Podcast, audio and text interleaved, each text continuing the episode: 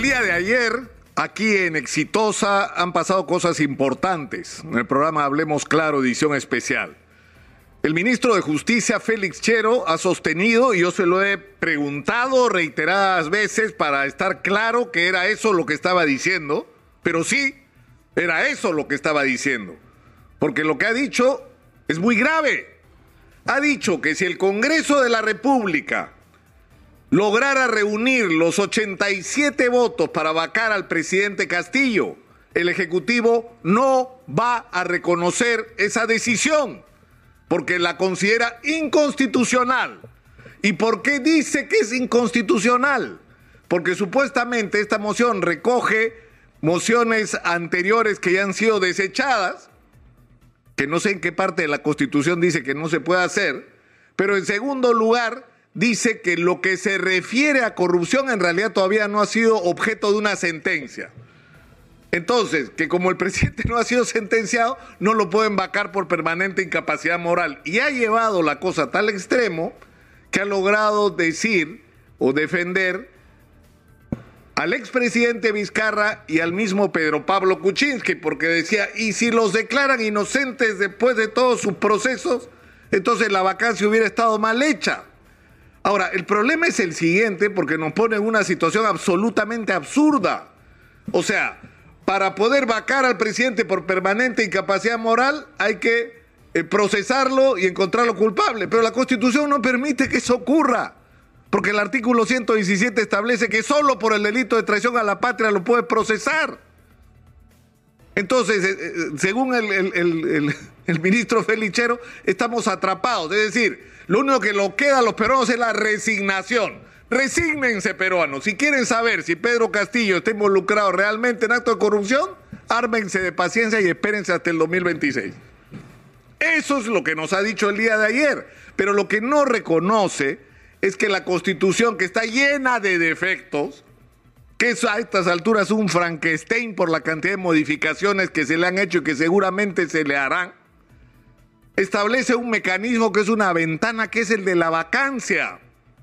Que es cierto que al decir permanente incapacidad moral no define de qué se trata. Algunos dicen que habla de locura. Bueno, no dice locura, pues. No dice incapacidad mental, no dice, dice moral. Por eso, por esa ambigüedad de este artículo de la Constitución, es que el Tribunal Constitucional le recomendó al Congreso que para que este mecanismo no se preste a arbitrariedades, con un voto, por ejemplo, de una mayoría simple, se levanten los requerimientos para la vacancia. Y por lo tanto, el Congreso resolvió subir a los 2/3, es decir, para proteger a la sociedad de la inestabilidad a través de elevar el requisito de la cantidad de votos. ¿Qué es una decisión política y subjetiva? Por supuesto, para vacar un presidente en el Perú. Constitucionalmente no necesitas razones, necesitas 87 votos en este momento.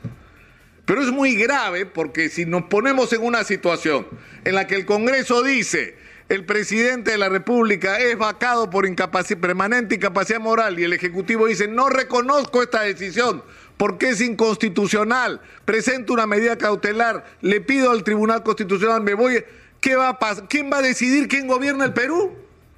¿Quién va a decidir? ¿Las Fuerzas Armadas? Por eso es tan importante quién controla las Fuerzas Armadas hoy en el Perú. Es decir, no podemos estar en esta situación. No podemos estar en esta situación porque en el otro extremo está lo que dijo también aquí anoche el almirante Montoya.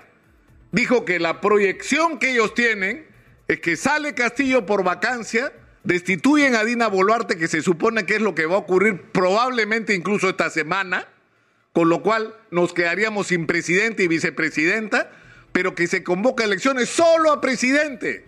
No se va el Congreso, se queda el Congreso. Es decir, es una falta de sintonía total con el sentimiento ciudadano. O sea, la institución más desacreditada del país, que es el Congreso, vaca al presidente, destituye a la vicepresidenta y se queda hasta el 2026. ¿Ustedes creen que la gente va a salir a celebrar eso? Lo que la gente quiere es que se vayan todos, porque estamos hartos de esta situación. Estamos hartos de esta permanente confrontación. Estamos hartos de este desgaste porque lo que necesitamos son respuestas. Necesitamos gobernabilidad, necesitamos decencia en la administración de la cosa pública. Necesitamos que se ocupen de nuestros problemas, de nuestro agobio por la inseguridad, por la crisis económica, que ayer Félix Chero decía que todo estaba muy bien, vive en otro país. Como que todo está muy bien. La inmensa mayoría de peruanos se tiene que sacar la madre cada día para llevarle comida a sus hijos. Porque si no, no lo hacen, porque somos peruanos, pues. No nos rendimos ante la adversidad, pero eso no quiere decir que las cosas estén bien. ¿Ha mejorado el empleo? ¿Qué ha mejorado el empleo? El empleo hoy es más precario que nunca en el Perú. Más precario que nunca. La informalidad ha crecido de una manera pasmosa. Esa es la realidad que viven los peruanos. Y la inversión está parada porque está parada. Y estamos viviendo de las glorias del pasado, de la inversión que se hizo antes, de los recursos que se pudieron acumular antes. Entonces no hay una conciencia sobre la realidad que estamos viviendo. Y todo esto en un contexto donde los cargos con el presidente, porque acá hay una cosa que es cierta, hay un sector que no se resigna, que perdieron las elecciones, Castillo no había puesto un pie en Palacio y ya estaban diciendo vacancia presidencial. Eso es verdad. Pero también es verdad que hemos tenido un gobierno de un nivel de ineficiencia, pero así impresionante. Impresionante, que no se le puede echar la culpa de esa ineficiencia a la oposición y a su boicot, porque eso no sería cierto. Que parte de la responsabilidad la tiene la oposición, sí, pero la mayor responsabilidad la tiene el gobierno, porque al final el que toma decisiones de dónde va, quién es el presidente de la República y su equipo de gobierno. Y han sido decisiones total y absolutamente desacertadas, en demasiados casos y en demasiadas áreas trascendentes para la vida nacional. Pero lo peor no es eso, lo peor es la corrupción. Acaba de aparecer el testimonio en Epicentro de la señora Sada Goday, que es una empresa dedicada a la construcción de vivienda popular, que ha dicho que al final, después de mucha presión, se vio obligada a ceder y le pagó 4 millones de soles a Salatiel Marrufo, el jefe del gabinete de asesores del Ministerio de Vivienda, a quien nosotros denunciamos acá. Apenas nos enteramos que estaba donde estaba. ¿Por qué? Porque los trabajadores azucareros me llamaron a contarme. Oiga, Lucar, ¿se acuerda de Salatiel Marrufo, el abogado ese pendenciero, que era parte de una de las mafias de las azucareras, que está procesado por corrupción en Chiclayo, que podría ir en cualquier momento a la cárcel? Ese señor es el jefe del gabinete de asesores del Ministerio de Vivienda. Está tomando decisiones sobre miles de millones de soles, porque además de estar en el Ministerio de Vivienda, está en Sedapal. Yo cometí un error ahí, una imprecisión, dije FONAFE, no era FONAFE, entiendo que era OTAS, es decir, el organismo que maneja las empresas públicas de saneamiento en el interior. O sea, ¿cómo es posible que una persona de esa catadura moral esté a cargo de una responsabilidad donde se mueve tanto dinero? Y no hicieron caso, no quisieron oír. El presidente Castillo no puede decir, yo no sabía lo de Salatiel Marrufo, si yo se lo dije. Todos los días acá al aire, como se lo dije a todo el mundo. Y cuando se descubrió que en el hotel El Marqués el señor recibía a alcaldes, empresarios y hacía sus tranzas, ¿qué pasó? Nada, nada. Y ahora ha tenido que salir el testimonio de esta empresaria a reconocer, pues sí, pues que le pagaban y que Salatiel Marrufo decía que parte del dinero era para el Fondo 23, que es el nombre que le pusieron al fondo que supuestamente estaba destinado al presidente de la República. Entonces, ¿tenemos derecho a sospechar que el presidente estaba involucrado en las fechorías de Salatiel Marrufo? Por supuesto que sí. ¿Y qué más tiene que salir? ¿Qué va a decir mañana Beder Camacho? 10 de la mañana, por si acaso, declara Beder Camacho en el caso Petro Perú. ¿Qué va a decir Beder Camacho? Y vamos a decir, no, también lo de Beder Camacho lo vamos a patear para el 2026. Lo que tenga que decir este hombre que ha sido tan importante en el entorno presidencial y que conoce muchos secretos.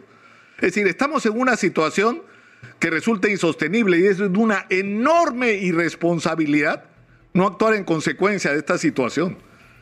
Si el presidente de la República y su equipo de gobierno, si los señores congresistas le tienen un poco de afecto a este país, lo que tendrían que buscar es un solo acuerdo, porque posibilidades para un entendimiento o diálogo entre ellos aparentemente no existen ni van a existir, pero debería existir uno solo, el acuerdo de que tienen que irse, el acuerdo de que en este país tienen que adelantarse las elecciones y hay que iniciar un nuevo ciclo en la vida nacional, porque esto que hemos tenido ha sido una gran frustración y esto tiene que terminar.